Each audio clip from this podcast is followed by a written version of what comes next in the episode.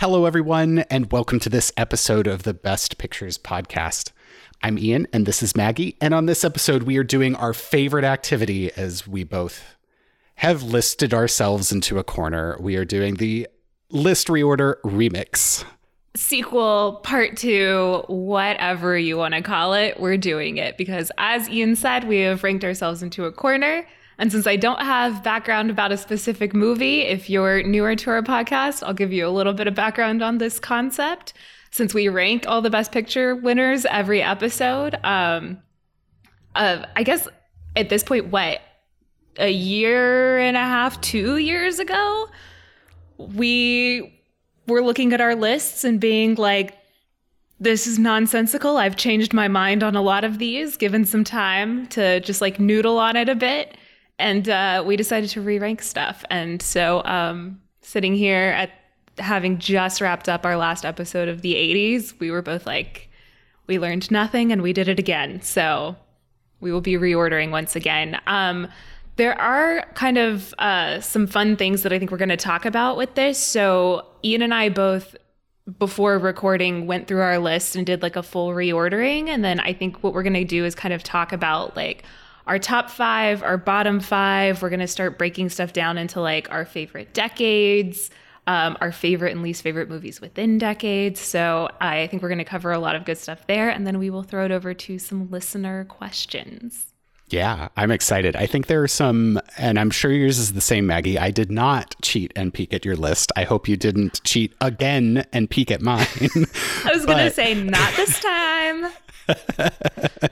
uh, but I have some big swings for a couple movies, which I'm just so happy to finally have been given the opportunity or have given myself the opportunity to uh, put them where they actually belong. So I, that's interesting yeah, let's jump into it in a second. I just wanted to say I didn't have quite as much movement as I thought I would. Like there are definitely a couple that like really jumped, but other than that it was a lot of like stuff moved up like one or two spots or down one or two spots. So I'm curious to to hear about your big swings. Do you want to start it off by maybe telling us what the biggest gain was for you and what the biggest decrease was for you?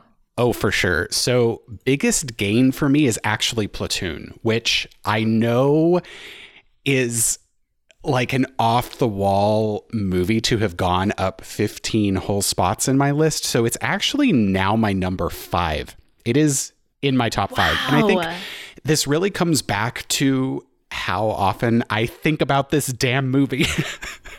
I was gonna say too, it you didn't rank it super low when we covered it. I think you had it ranked maybe a little bit lower than I did, actually maybe not. Like I think we both had it pretty highly ranked because we've done what 62 yeah. best pictures at this point. So if you're in the top 30, like you're top half, and that's good. Yeah. And uh, like coming back to it, what I realized is one, I think it is my favorite of the war and war adjacent movies that we have seen. Again, not one that I want to rewatch, but in terms of using filmmaking to really make a statement, I, I think this is head and shoulders above anything else that we've seen. Um, I realize that's a, a, pretty strong stance, but it's a pretty strongly coded movie, if you know what I mean. Um, but even thinking back to like the soundtrack and the way that that enhanced the aftermath to the one nighttime raid, and not to mention the acting, like it just. It's really good. It's one of those ones that I'm like, don't watch it unless you're ready for it, but it's worth it. That I would never have guessed. That is not one that I would have guessed to have jumped so much. Like I knew you really enjoyed that movie. Well, enjoy more appreciate. Found it impactful. like, yeah, there are some movies that I'm like, oh yeah, like that, I love that movie, and I'm like, well, do I really love it, or do I just think it's really good? Did it actually like break my soul and shatter me a little bit? Oh, and this one absolutely broke my soul, but I'm okay with it. That's so good. Okay, I'm I'm so excited to hear what fell. Uh, yeah, this one is not going to be surprised. Ben Hur dropped 24 spots. Uh, and that is more because I had it in number nine and less because I think it actually deserved to drop that much. Like it always should have been middling for me. I just, uh, for some reason, when I put it in my list, I thought that it was a lot better than it was. But honestly, the chariot race cannot make up for the Charlton Heston like jaw jut. And it's really slow. I remember doing that episode and I remember you ranking it so high. And I remember it shocking me at the time. It was shocking at the time. Um, I'm not surprised that one fell for you. I think that one actually fell for me a little too. Uh, and you're right, because when you think about it, you think about the chariot race. Um, but that doesn't make up for the fact that like it is kind of poorly paced. And if you remember, I think that's the second longest best picture winner it's second or third because top three are Gone with the Wind, Lawrence of Arabia, and Ben Hur, but I don't remember the exact order. But we had to do that in one episode because the intermission is terribly placed and there aren't like a clear first half arc and second half arc the way there are in Lawrence and Gone with the Wind. So, which should have been a red flag for us, honestly. Oh, 100%. And I mean, like, the acting is fine, but again, we've watched more than 60 movies so far. So it, it's like solidly in the middle. It's a fine airplane movie if you need to kill three hours. Like, I. the stuff you watch on airplanes, that, it's not what I watch on airplanes. I also mostly sleep on airplanes, so. Well, not all of us have that skill, so you can stop I'm flexing. one of those people. that that is where I uh, get my sense of superiority. The fact that I can sleep on any form of public transport. so, uh, off that tangent, I want to know what your biggest swings were. Yeah, so my biggest gain was Amadeus. It gained nine spots and went from number 12 to number three. Again, that is a movie I think about all the time.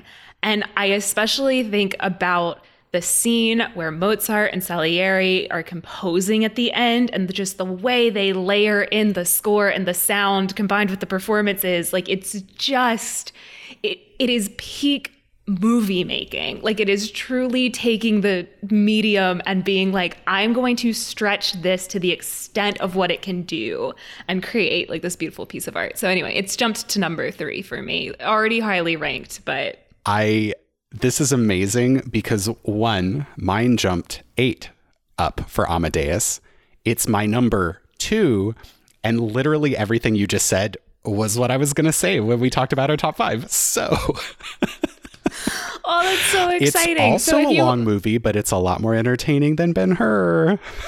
I, if I remember correctly, it is, I think, the only movie that we have covered that we were like, it could have been longer. Like, I would have watched more of it. And we both watched the director's cut, which I think is an additional 20 minutes because we couldn't find the, the theatrical cut.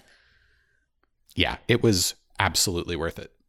So if you haven't listened to our episode on Amadeus or watched the movie Amadeus, clearly you should. Please. And it, it is weird. So just go in understanding that. And it is a biopic in the most generous sense of that word. like, yes. Like, every, you know how whenever we do biopics, we always preface it with, like, you know, this is based on real people. We are talking about these people in terms of the character within the film and not the person historically in the movie Amadeus, the movie is also doing that. Like it is also taking that stance very strongly. But I'm here for it because it would have been a lot less fun to hear the real story. oh yeah. Oh yeah. No, no, no. It's so good. Um now for the one that fell the most for me, it was actually Grand Hotel which fell by 12 spots. It went from 33 to 45. And I think that was just kind of me. Like, it's no real shade against Grand Hotel. I did enjoy the movie. Um, I think there are some kind of rough performances in writing, but there's also some really great performances in writing.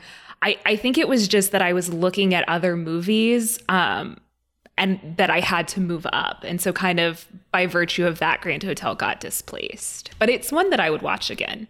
Oh, for sure. And I, I honestly, I actually watched it recently on a plane and was like, oh, this is somewhat entertaining. Like I'd forgotten a lot about it because it was one of the early 30s. So honestly, like one of the first episodes we ever did.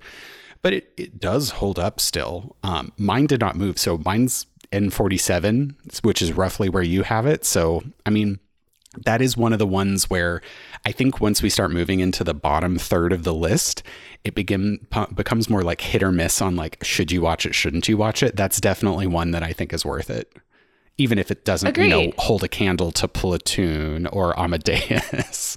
so No, I would totally agree with that assessment. Just because I think something's, you know, in the bottom half of our list doesn't necessarily mean we wouldn't recommend it. Um, it means maybe we're not going to recommend it to everybody, or, you know, as that we really loved it, but that it maybe does have like an inherent structural flaw, or maybe one of the lead performances just isn't very good, but that doesn't necessarily mean you should write off an entire movie.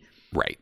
Or maybe it just doesn't, you know, speak to a more modern film sensibility, which I think is fine. Yeah. Like it doesn't mean that it's any less worthy of uh, a place in Oscar history.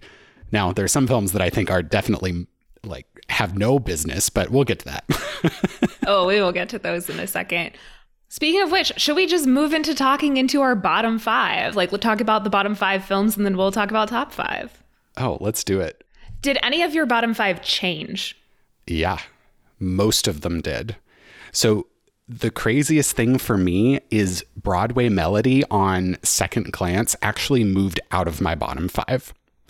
Not because I consider it to be a shining example of film, but I did, on hindsight, want to give it a little bit of credit that it was the first talkie to win. So it's just like, okay, they tried to tell a story, fine.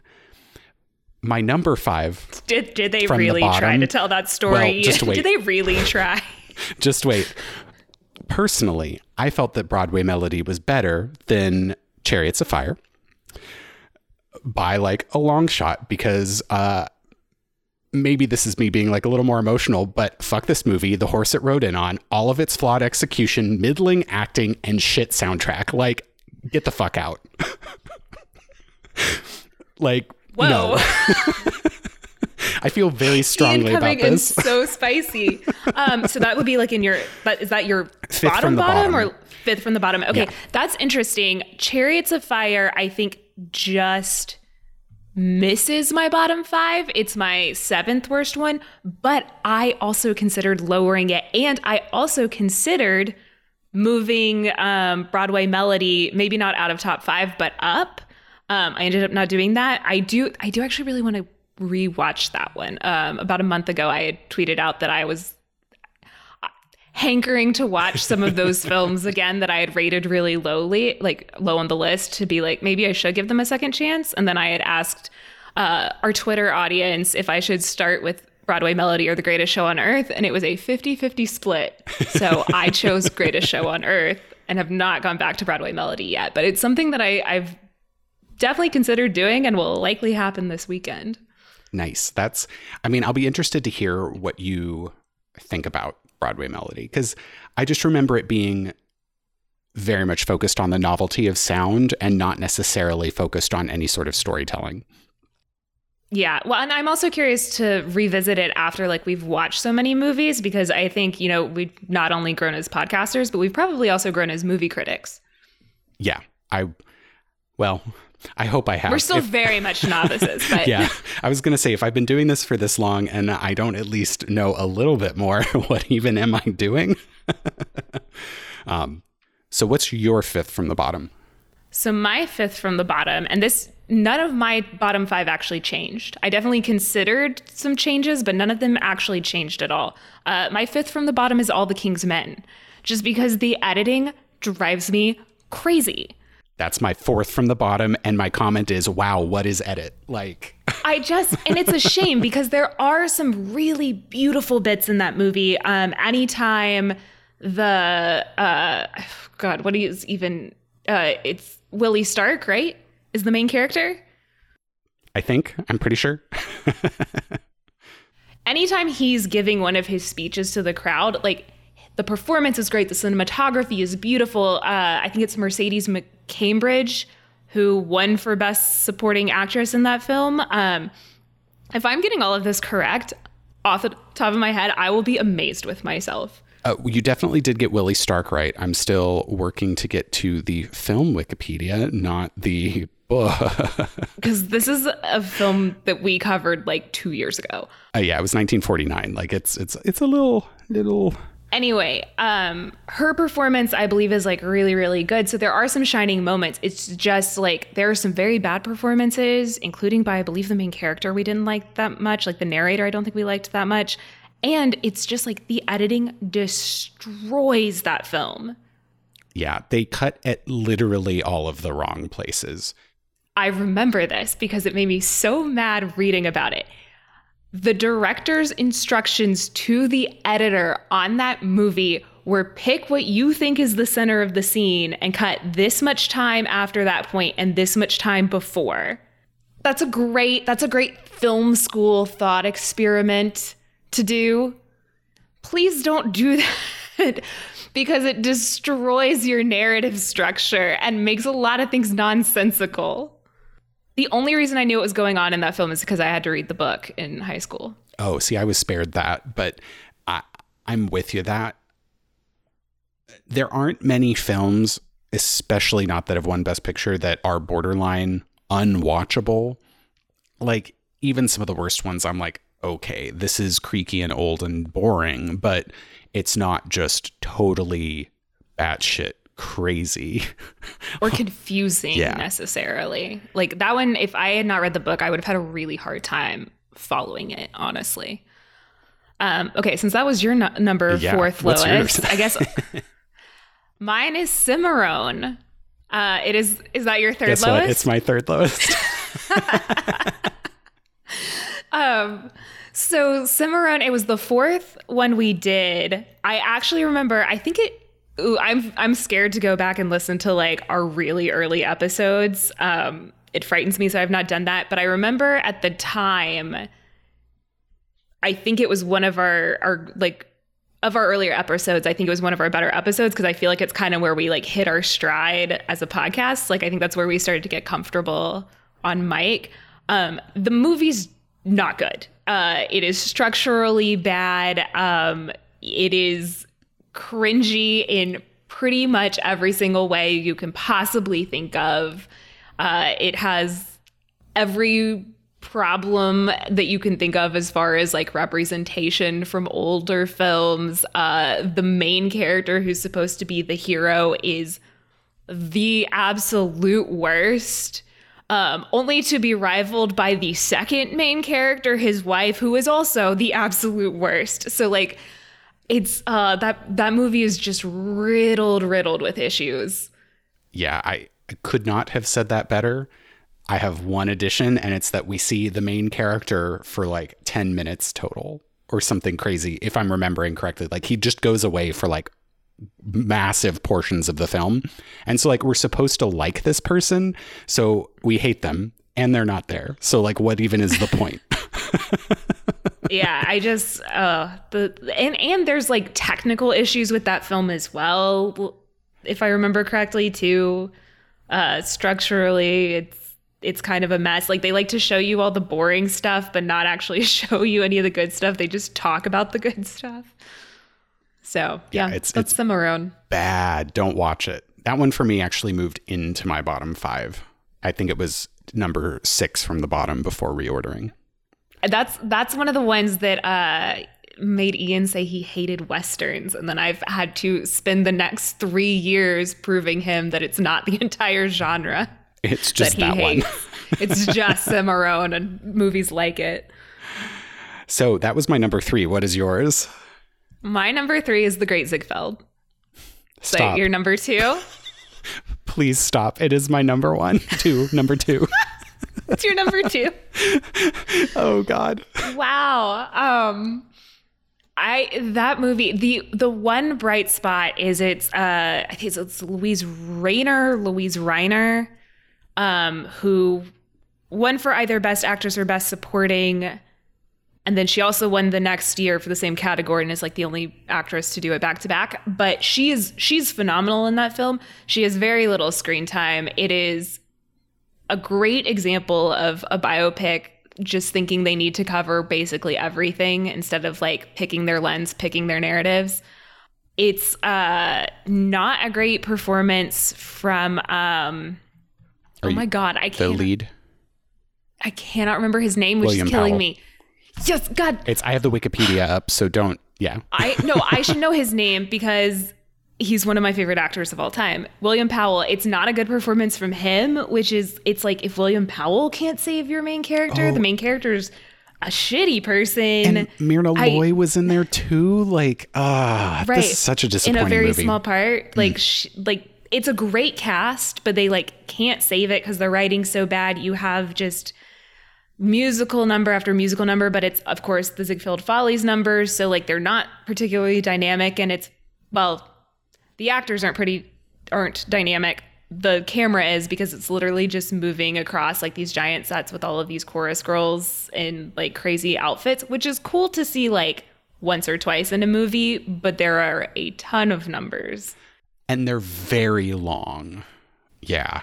And that that was going to be my only like saving in any way redeeming quality, but honestly just watch one or two of those numbers and that's the peak. And I think I remember hating the way it ended too. Oh, yeah. It Didn't doesn't he just like die in his apartment across from like yeah, but he gives some sort of weird speech, I believe. I think there's just, a moment ugh. where we think he's dead, and then he like revives to give this speech, and then he like dies again. I it, it was bad. Just just straight bad. Okay, I- let's see if we got bingo. What's your uh, number 2 from the bottom? I have a feeling this is your worst one. Let's say it on the count of three together. One, two, three. Cavalcade. yes, Cavalcade is second for me. It's worse for you, so I will let you. Uh, Oh my goodness. Shred this one. it's s- similarly to how I felt very passionately about Chariots of Fire. S- same thing here with a little bit less vitriol because I was not like I didn't have the massive theme building up in my head being like, "Ooh, you must see this movie." It's just I view it as one of the poorest adaptations of a stage play I have ever had the misfortune of having to watch. Like it's creaky, shows its age like no other. Pacing is crap. The writing is eh, just there. And It's boring know. at best. yeah. And it's such heavy handed, like schmaltzy commentary about like loving your family and like, I don't know. It's, It's super one of those- reactionary. Yeah. It's the structure's bad and inconsistent. It's again though, a lot of big name actors who Mm-hmm. like are good in other things that just it does not work in that movie. And that's I don't know. I just would have expected for some sort of like generational epic, which is kind of how it felt like it was supposed to be positioned. It just seemed too concerned with trying to, in some way, show how these big world events affected like the characters and then just failed to do so because they tried to cover so much ground. So I it just it was not great. Yeah. Uh zero subtlety. Ugh. I I, I really want to to the shot of the Titanic life preserver. Yeah, again, super heavy handed. Yeah. I do want to. I, I honestly would be interested to read more about the play version because if I could potentially see that adapting a little better on stage, just depends on how much of the writing was, you know, switched up. So Yeah. Yeah. And I don't remember from background like how close of an adaptation it was, just that it was an adaptation. Um yeah. I agree with everything you said. okay, so that leaves what I assume. Broadway Melody. Yes. Yeah. um I very much considered bumping Broadway Melody above Great Ziegfeld and Cavalcade. Um I agree kind of with what you said earlier. The the thing with Broadway Melody is like yes, I do want to give it credit for the first talkie that wins, but I have a hard time believing that that is the best of the early talkies from that year. Uh, it definitely was the one that grossed the most, which um, I think is probably why it ends up winning. Uh, they definitely are trying to sh- both showcase the new technology, but also have not learned how to work around it. Oh, for sure. The plot is just the plot's extremely simple, which isn't necessarily a bad thing. But it means we end up with these like really long stretches of time that are just kind of revue numbers um, and not actual plot. It is one of the worst like leading male performances and like worst written male characters, like leading male characters. Like it, our heroes terrible. Um, I yeah, I just it was very hard to get into. Now, am I going to watch it again? Probably this weekend. so maybe it shouldn't be at the bottom, but it's going to stay there right now until this weekend when I instantly regret my decision. Well, just remember just because it's in the bottom of our list doesn't mean that it's not worth watching. That's true. With the exception of the prior four movies that we talked about. Um. yeah, this might be the one that it's like you really should watch it though. I mean, it is interesting, I think, historically, um, particularly if you watch it very closely to when you watched Wings. Oh, for sure, because that that very fast evolution between the two, because they're back to back years. Like mm, Wings was twenty seven. Oh, that's when they were doing the two year thing, weren't well, they? the oh. first one was just a longer time period um, too. Uh, so the first Academy Awards was in 1929, but Wings, which won, was from 1927. Um, I don't remember exactly why that is. We probably said in the episode, but I mean they're they're still like relatively close to each other in time frame, and it's just very interesting to see the differences. Um, I will be watching it with a large glass of wine, which might help and you're not going to have to take notes this time. So you only notes. have to pay attention to the interesting parts. So you may just end up not watching it, but we'll see. So like two scenes. um, yeah. So now should we be more positive, Ian? Oh, should we talk absolutely. about our bests? So already talked about my number five platoon. Again, gut punch of a movie, extremely well made, hundred percent worth it. But again, proceed with caution. Um, what made it to your five? My number fifth spot is All Quiet on the Western Front. So an, a so war movie. Good. Uh, the first one we did, I think it actually fell a spot just because Amadeus got slotted into my top five. But like, I mean, it's the third best picture winner. It's 1930. My God, does that movie hold up? It is so good. I think, you know, the one thing that might get people is like some of the acting is definitely a little older school. So if you're not used to that, but like the cinematography, my God, I think we've referenced All Quiet on the Western Front and like specific shots from All Quiet on the Western Front in every single war movie we've done, which is a lot because that's a favorite genre of the Oscars. Uh, we even reference it in Platoon with um, when Elias is uh, falls on his knees and he's got his hands in the air. We even reference like how that made us think of the shot of the hands on the barbed wire in All Quiet on the Western Front. Like I just it it hit such an emotional chord and I think just like the fact that I think about that movie repeatedly that we reference it repeatedly um even though it was like the third one and from so long ago like I just it, it's a movie that I think every single person in the world should see. Absolutely. And it, it pains me to say that my All Quiet on the Western Front did fall out of my top five, so slight spoiler alert. But I really do see Platoon as the spiritual successor to All Quiet on the Western Front, and it benefits from 40 some odd years of additional refinement and like honing of these filmmaking techniques and, and just the technology in yeah. general too so it, it's one of those things where those i view very similarly in terms of their impacts and messages and how well they were done. So again, not a read on All Quiet. It's just like things get better over time in general. So it's just like, yeah. Yeah, and I mean, if you if you've listened to our platoon episode, um, if you haven't and you decide you want to, again, proceed with caution. It's a very rough movie, and we do talk about all of it.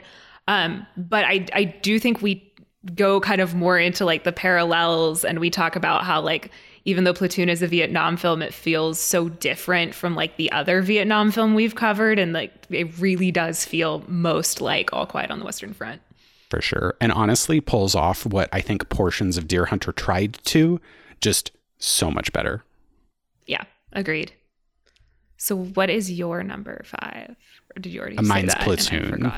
Damn it. I Yeah. completely forgot. It's okay. That's why you were like, I've already said this. Let's move on. And my brain was like, I'm going to focus on me. I mean, hey, Um, what's new? I'm kidding. we have to have one What's moment new? of My Ian. co host, the next podcast episode. Ian, that's what's new. Oh no, have I been fired? okay, well, I guess I'll just sign off now. No. No, come back. so number four, yes. what is yours? Uh, mine is On the Waterfront. Oh wow, That is a movie that I, it used to be my number three, I think. It dropped a little bit because of Amadeus. But that is a movie that I I think about quite a bit, um, particularly the cinematography and the scene where you have the uh, two main characters talking, but you have the whistle over them, so you can't hear what they're saying. But like with the editing and the cinematography, like you get the full emotion of it. Um, I yeah, I I love the message in that movie. I think it's got some like cool film history behind it and like what Kazan was trying to say and how it kind of like fits into his filmography, kind of where it sits in the whole um Hays Code and like uh, the politics of the time is really interesting. Plus, it's just a really good movie. And uh, when we get further up my uh, my top five, um, it is very similar to another movie in my top five. So it's very clear that I have a movie type. So I find this interesting because one, on the waterfront absolutely did not speak to me as strongly as it did you. Because for me, it's my new number sixteen. I mean, definitely top top third, but I think 20, that yeah. movie that you're talking about, Rocky, is what I put in number four.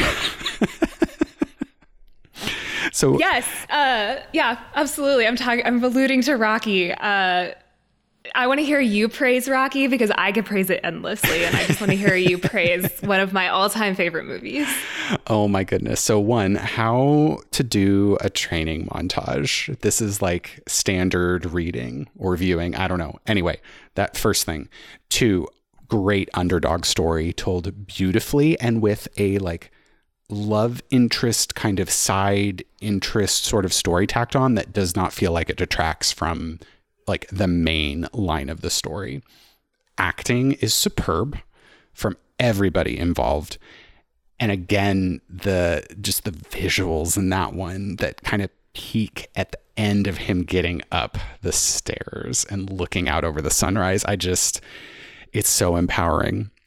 Last point satisfying endings holy shit one of the most satisfying endings because it's like nobody's going to win but he's going to go the distance and that i find to be so much more impactful than if he had won so it's just such a great choice I I mean, agree with everything you said. I think it has every single technical element you could probably like possibly want from a movie. All of the writing and storytelling is there. All of the performances. I know you were talking about like the love story being kind of a side part.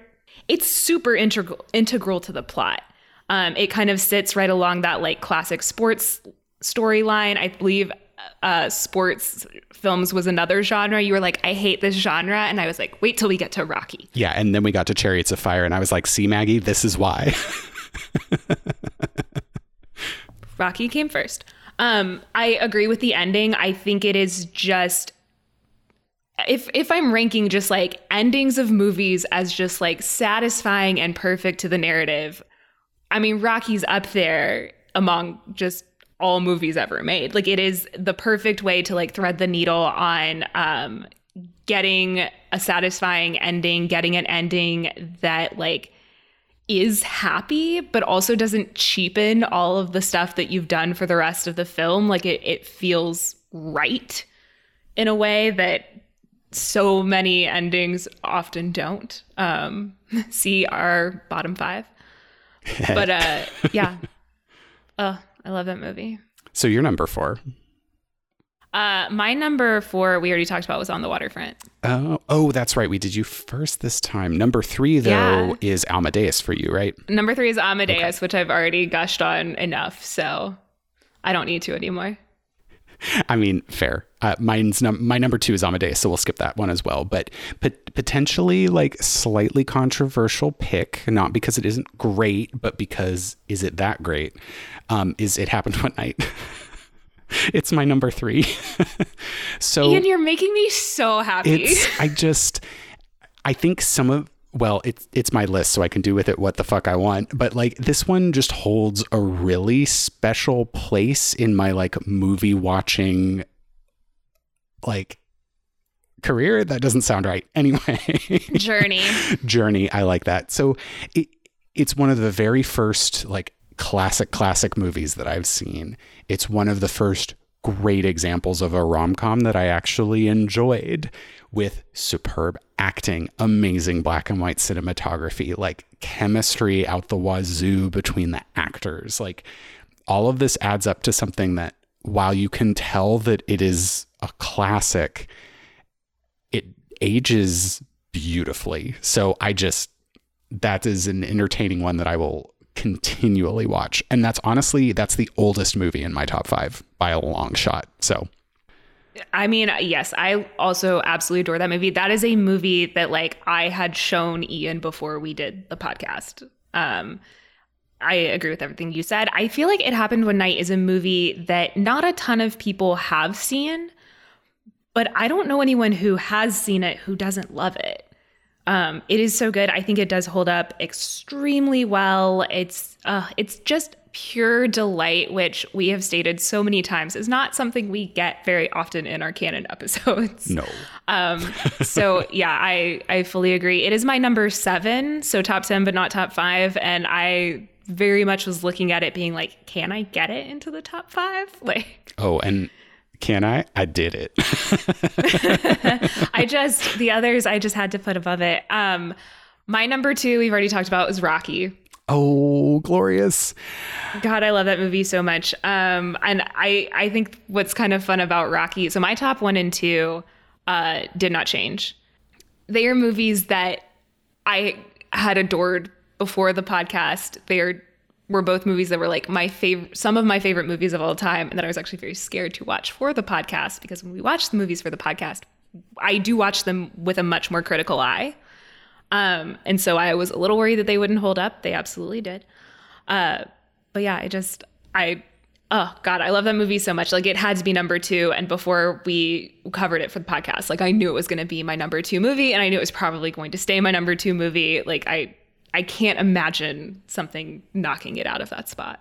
Ah, So good. So that means that we now agree for our number one movie. and it's Casablanca. Oh my God. Can you die of happiness? I'm so happy about this. I don't know if you know this on our website that I haven't updated in ages, um, but that has our list. I did have Casablanca listed as your number one because I decided you were just wrong when we recorded the episode. and I obviously know that you do not update it because I totally was aware of this subterfuge before. Yeah, yeah. You've totally looked at our Oh, yeah. defunct website before.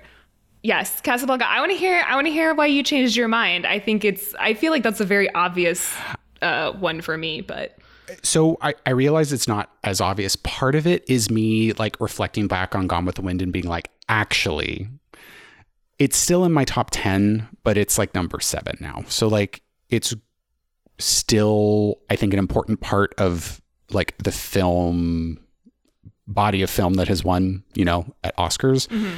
Um, at the Oscars. Wow, I can use English. Uh, but there I think there's a lot of gushing over it for reasons that aren't necessarily because of its merit, if that makes sense.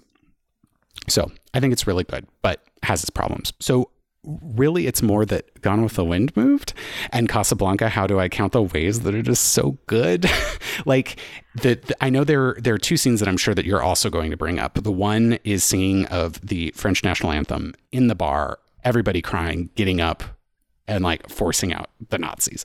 That's like the first thing, and then that final scene, it's like I don't know how you top that. And I don't know how you top that in color even. You you know what I mean? Just like the beautiful cinematography of their interaction as they're leaving. I Not don't know. It's just the ugh. writing, the the absolutely iconic speech. I mean, Ian, I had to correct your list for you because I knew you'd regret it. Maybe not today, maybe not tomorrow, but soon and for the rest of your life. Well, fortunately, no regrets. no ragrats. no ragrats. um, yeah, no. Uh, Casablanca is of course my number one. Uh, to me, like, like it is the classic film. It is the Oscar winner. Like it ticks every single box. Um, the two scenes you highlighted are of course amazing, but like there's a million great scenes. Like every scene is great. All the lines are great. Um, it, I believe we cover it on the episode, but like when the American Film Institute did like the top 100 movie quotes, Casablanca I think has like four in the list, which is like more than any other film. Um, I actually recently um, went and saw Casablanca in theaters oh. and took one of our friends, uh, Lola, good friend of the podcast, many time guest host, who had never seen it before and she's not like the biggest classic movie fan, but like loved that movie and like to see it on big screen. Yes, I was crying during the Marseillaise in the movie theater, but you know what? We all were. So I am so jealous that you got to see it on a big screen because I I can only imagine. Again, going back to that scene at the very end, just like I would be wrecked.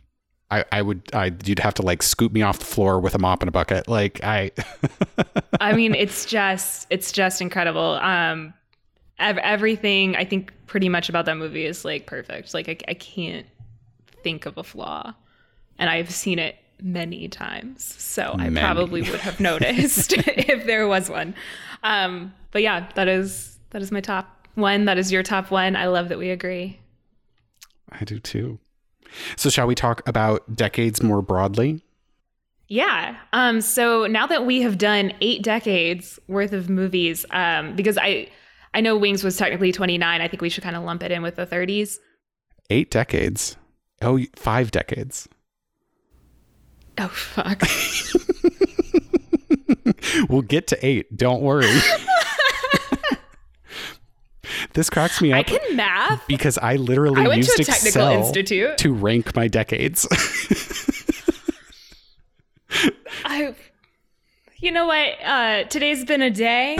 Uh, we're gonna cut me a lot of slack. Oh boy. Um, now that we've done insert number of decades that we've done, I think it'd be interesting to talk about what we think the strongest decade is and what we think the weakest decade is. Um, because especially when I was like talking to other people about like the fact that we do a podcast, um, and a lot of times people who are big movie buffs will be like, "Oh, I can't wait till you get to the 70s or I can't wait till you get to the 40s." Like they'll they kind of like have this like, "Oh, that decade's so good for movies." So I thought we should talk about maybe what we think our like the best decade is and then what we think the worst decade is. Ooh, I'm here for this. So, best decade for me is the 1980s. You numeric. I would like to say Ian numerically like ranked his. He did like math to oh, figure this out. I will be going by gut. I 100% was like, I am not going to do this to my future self, where I come up with a like decades ranking that is inconsistent with my list. So, like I said, I put this shit in Excel. so, based on my rankings.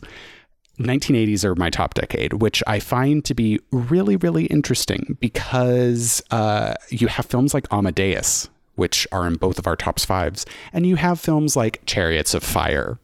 So that's my top and my bottom of that decade, like for sure. There is no question there. I would say though, the de- the 80s was surprisingly strong. Like it's not a decade that I hear people praise a lot as a whole. Um, so I was also I would I don't know if it's my favorite, but it would be up there. I think it's very strong. I think it starts to get a little weak towards the end of the decade, and obviously Chariots of Fire I consider an anomaly. Oh, for but sure. Like, Amadeus is in there, which is in our top five. We both think very highly of Platoon, um, even though, like, terms of endearment, ordinary people out of Africa, like, there's some very solid ones there. Yeah, I think five, four or five of the years are in my top third, and two are in my top ten. Like, it's it's a good decade. Um, and even before I reordered, it was my my number one decade. So um, some of that may be me like definitely feeling more of the modern film sensibility and reacting better to that. But hey, it, there's some great films that won. Mm-hmm. Um, do you want me to say my favorite decade, or do you want to say your least favorite? Ooh, I say I want to hear your favorite first and then we can rag on the bottoms. so I think for me, the strongest, and it definitely isn't like every single one is super strong. Um, but for me, I think it's the 40s. Uh, and again, that kind of goes to personal preference. Like I really do love movies from like the 30s and 40s era. So I think that makes a lot of sense. Well, and that's my number 2 decade. So like I think 80s would be my number 2. Yeah, so I mean it I think again, it's another example. It does get a little weaker towards the end of the decade. The last one of the decade is All the King's Men, which is in my bottom five, but it has Casablanca, which is, of course, in our top one. You start off with Rebecca, which is really good, which is in my top 10. How Green with, Was My Valley is really strong and at the top of my list. Uh, Mrs. Miniver, The Lost Weekend, which um, is like, I definitely flawed, but like one of my favorite films I have discovered while doing this podcast. Like the cinematography is unparalleled. There's some, just some great storytelling in it. Uh, Best Years of Our Lives, which is super touching, and like a really great film about vets returning from World War II.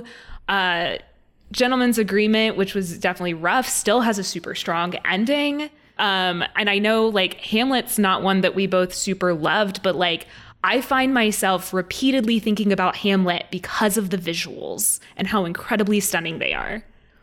And not to get on like a, too much of a tangent, that moved up 13 spots in my list because I realized I was thinking about the visuals and how well everybody except Laurence Olivier was. Yes. So miscast. So, so miscast. like horrible you casting. should not be playing So, like, Hamlet at 50.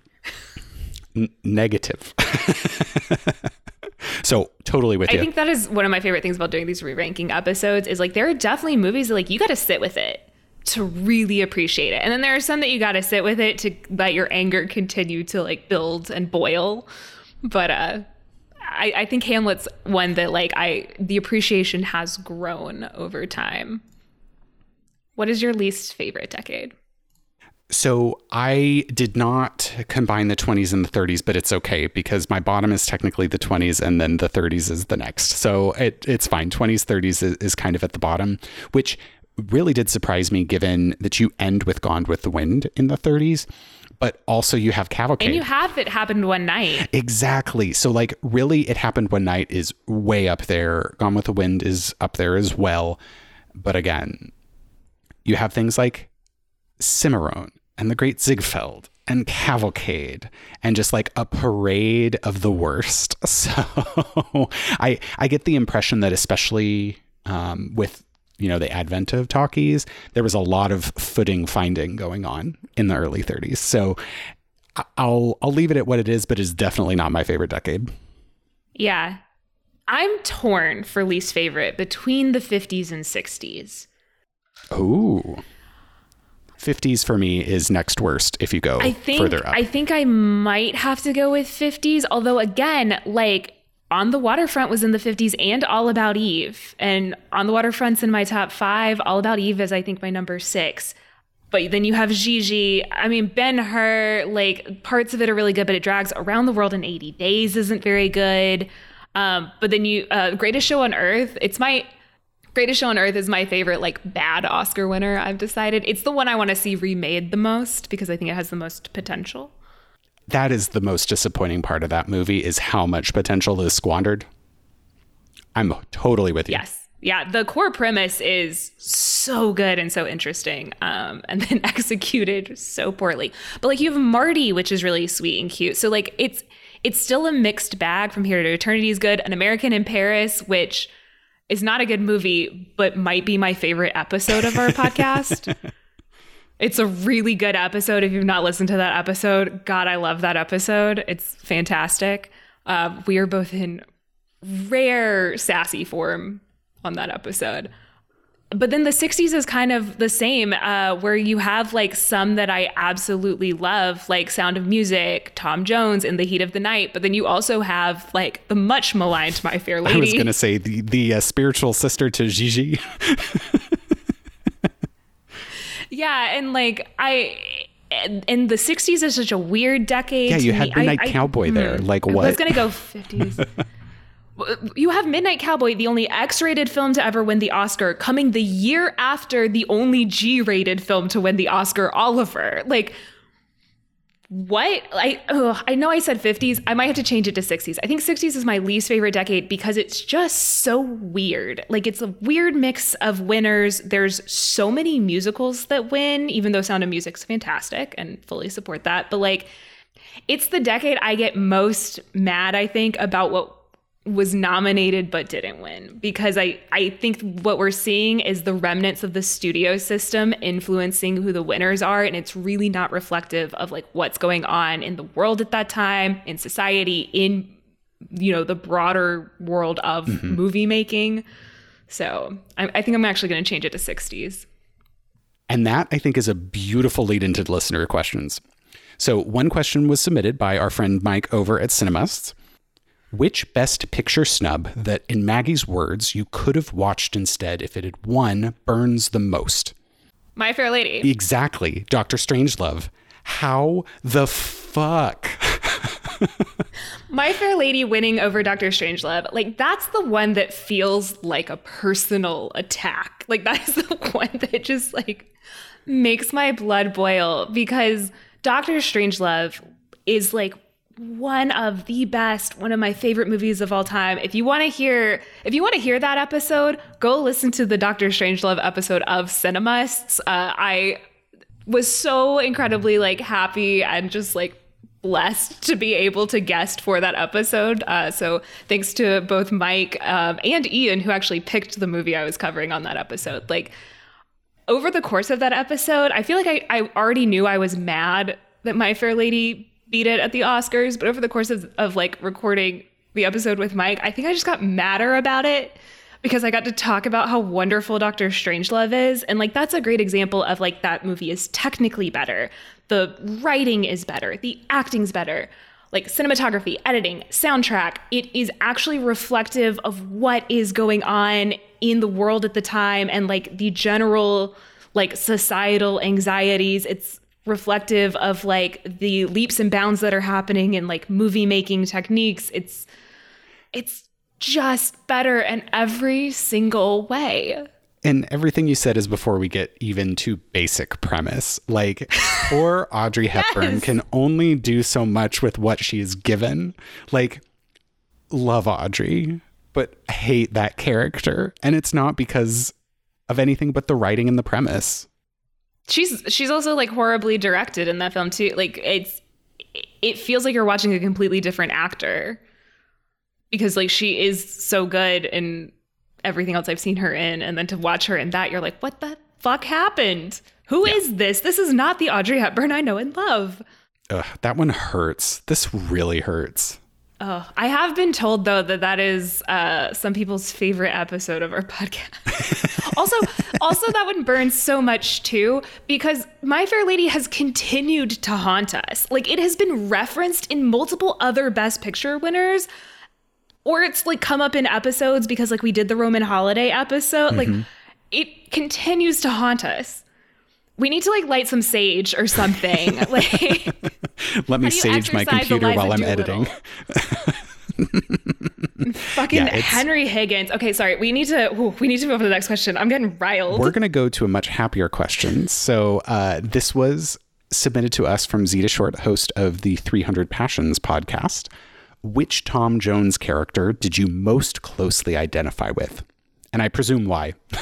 yeah, I love this question. Um, Ian, would you like to go first? Sure. I, okay, so I've I have two answers, and one is the aspiration, and the other is the like terrified I'm actually this person character. So the aspiration is Lady Bellaston, 100%. Like I what what what don't give me that look. I want that money and that lifestyle. And She's a little bit of a care. villain, especially to the character that I identify with. So watching okay, my back. But also she has so much money, she doesn't have to care. Yeah. I want to go to masquerades and pick up random men. Like, come on. you could. Um, I don't know what you do on your weekends anymore now that we live in different cities. So that's my aspiration. My concern is that I'm a less vindictive Blifil. like, oh, like maybe I don't have the malice of Blifil, but I might I've never be seen you snap a bird's Blifil. neck, so I oh, I forgot about okay. I think I you're definitely okay. minimized his character in my mind. um, he's pretty darn terrible. Um, that's so funny. I see you as Mrs. Waters. Ooh, I could see that. I almost put Mrs. Waters. She's a little no, she's I was gonna say she's like a little too spacey, but she's absolutely not. She's like completely with it. Okay, how about you? Okay, so I ugh, this this feels so lame. I identified most with Sophie uh, because she's very determined. And your father locked you in a tower? No, not that bit. Uh, though, if somebody does try and tell me what to do and control me, I too will sneak out of a tower window in the middle of the night and flee to London. So there is that. Um, but no, she she's just very determined and like even though like she definitely falls into some like bad situations through no fault of her own, but um, which isn't the bit that I identify with. But she always stands up for herself, and I feel like I am also very determined and will stand up for myself, um, which is why I'm so mean to Ian. I mean, it's mutual. Uh, but I do think there is there is a part of me also. it's very true. There is a part of me though that I'm like maybe like Sophie with like a dash of Mrs. Waters. I definitely see that. Totally see that. I love that both neither of us were like Tom Jones. Uh, yeah, We're both smarter than him. yeah, I'm I'm not lucky enough.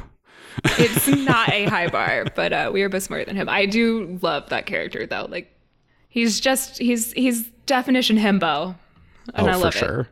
Like that is dating goals, not being goals. I don't know if it's dating goals though. Well, in like the Lady Bellaston sense of dating. I was gonna say that's hookup goals, Ian. Oh boy. Um, anyway, what a great question. Oh, Thank so you, good. Zita. Um, so next question on our list from uh, Kieran B, host of the Best Picture Cast. Looking back, what is a well-made movie that you think you might have been too hard on? So I did say Hamlet already, so I'll give another one that I think was a little too hard on, and I'm But would that with, have been your primary answer? Would have been Hamlet?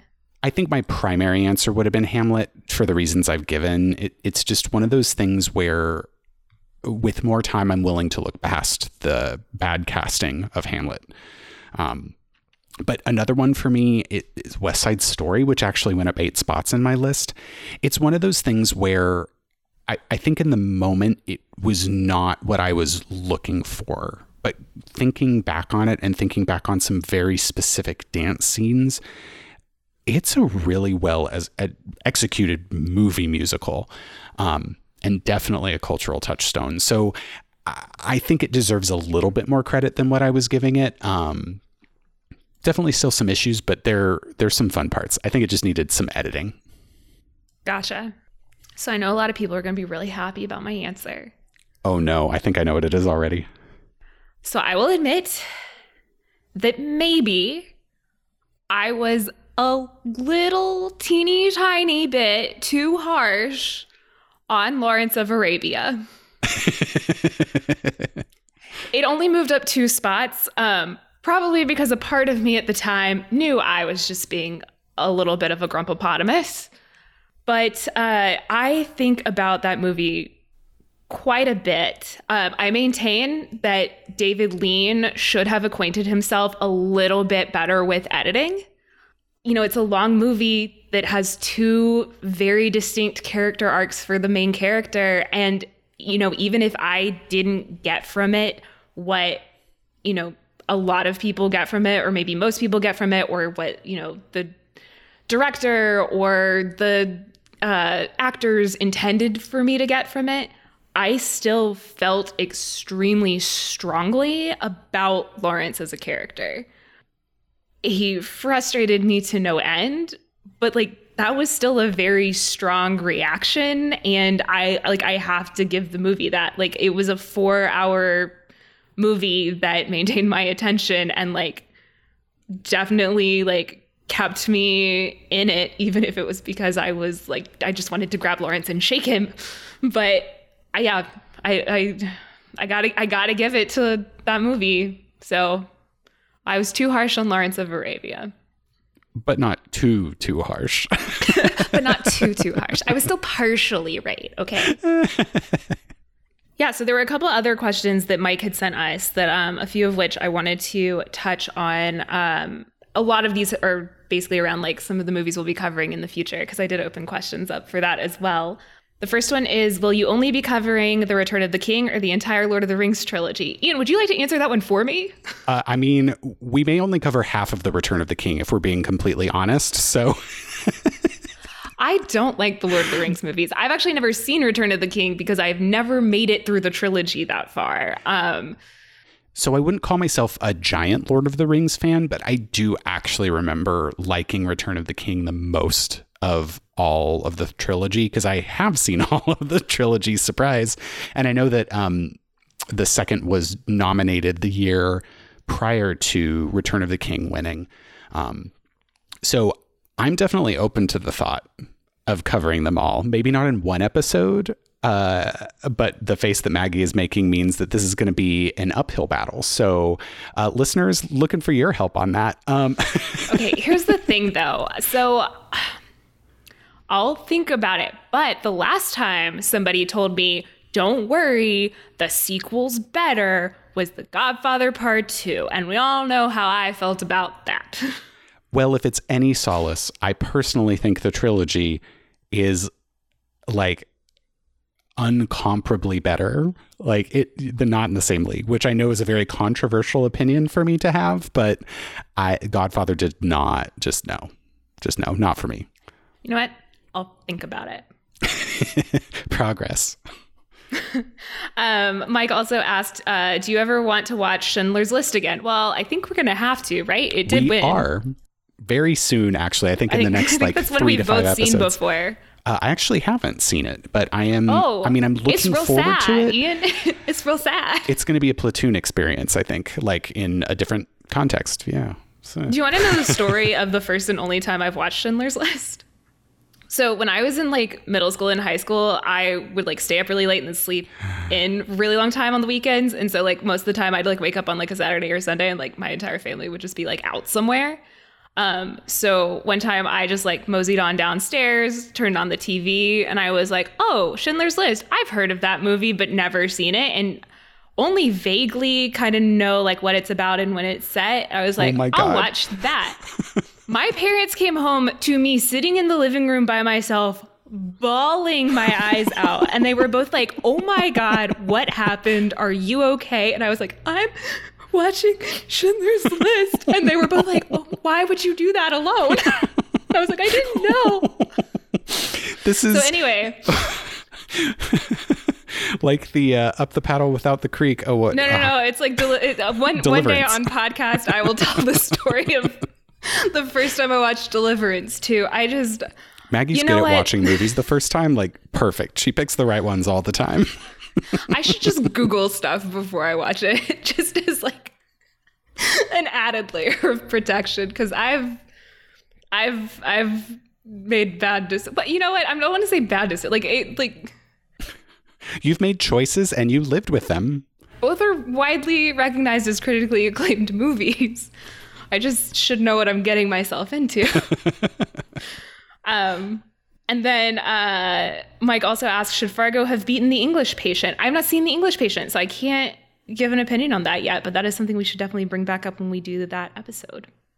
Yeah, I did like Fargo, so we'll see. Maybe I'll actually watch one of the other nominees this time. We're getting so into years context. where Ian's probably seen more than I have, which is shocking. Like not if you so know me. shocking. I mean, yes, but it's also just not on brand for either of us. oh, we're gonna have to rebrand. Um, and then the final question I think we'll cover, um, also from Mike, was which episode yet to come are you looking forward to the most and the least? So I couldn't pick just one. I'm sorry. I, I think I know what one of the ones you're looking forward to is. And I think it's the one I'm least looking forward to. Oh, oh, really? I'm interested. So f- for least, honestly, I think it's going to have to be American Beauty because I have seen that before. And even when I saw it kind of in the like late aughts was not a fan. Soundtrack is amazing. I love Thomas Newman on that front, but it was just like what? So not looking forward to that one. In terms of what I'm looking forward to the most, honestly, I think it's Parasite, which I know is still a little bit ways off, but I am deliberately not watching that one because I really want the experience of watching it for the first time, like for the podcast. So I'm excited. That one's a spooky one, right? I- Is spooky. Yes, but not in the same way that like Silence of the Lambs is.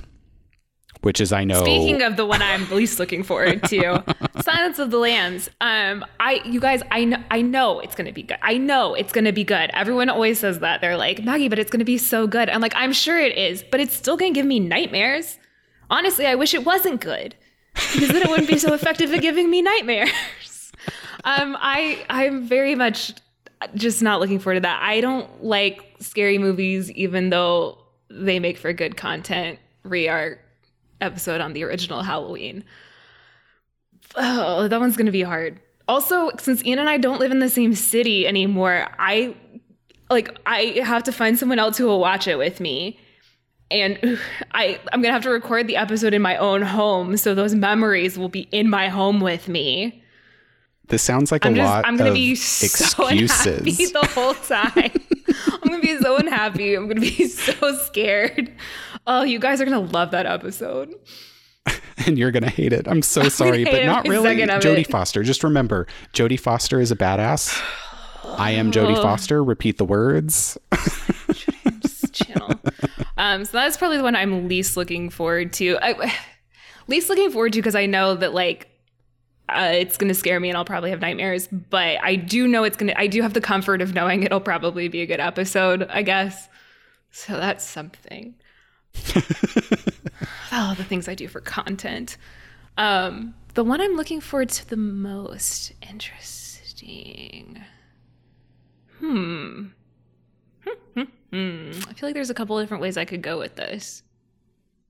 Um, honestly, I I think I'm really looking forward to doing Shakespeare in Love. Oh, that's a good one. I really like that movie, and I know it's one that is like a little bit of a controversial winner, but I think I have a strong argument for it. Um, so I'm kind of looking forward to covering that one. yeah. I know for me that's probably going to be one of those like I really enjoyed it. Middle of the list. Does that wrap it up for our list reordering, Ian? Oh, I guess um I think I already answered this, but I think you should answer it too. What's your favorite episode we've done?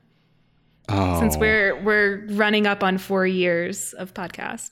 uh, putting me on the spot here. You know I don't listen to our episodes after we record them. Unless, unless, you know, it's the handful you've edited. that is true. I do remember really liking An American in Paris, but just because of the camp, Young Frankenstein, I think is has to be my favorite episode. Like Frau Blücher. so that one, that one is is fun. Maybe I can find the audio file of me doing the horse whinny from that episode and edit it in right there. Oh my god. well, that was like five computers ago. So I know, I know. So I probably don't have it anymore. Shame. Such a great piece of audio to hang on to. Again, the things I do for content. for sure. Yeah, I, I think, you know, as I said earlier, I think my favorite episode might actually be American in Paris. I think that's just a really fun episode. Um, even if we didn't enjoy the movie as much, I think we really enjoyed talking about it.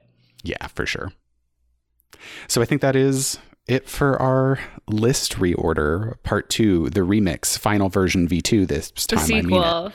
Um, uh, no, no, no. Uh, the list reordering strikes back. no, the list reordering, the two towers. No,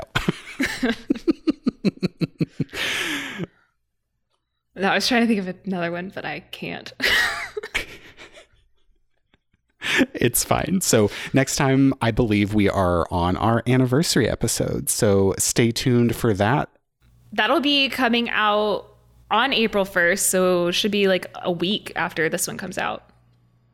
Wow, we're like actually kicking it in a high gear for once after this wonderful I know. pandemic started. yeah, so uh, definitely come back and join us for that episode. You know what? I considered giving you guys a clue as to what it is, but I think I'm going to let it be a surprise. In the meantime, uh, you can follow us on social media. We are at Best Pictures Pod on both Instagram and Twitter. And then for something more long form, feel free to email us in at the Best Pictures Podcast. Is it the or just best? I think it's just best. I love that we've both forgotten our own Gmail account. It's you know art, art earlier articles are hard. It's it's a hard language thing. So anyway, longer form, best pictures podcast at gmail.com. Love to hear from all of you. Um, and as always, please rate, subscribe, review, uh, share us if you like us. Uh, that is helping us reach new listeners, which we love. So um, thanks again for joining us for this wonderful four year journey that has led us here. Four? Almost almost four years. Um, but yeah, thanks for listening, and definitely be sure to check out our anniversary episode coming out next week.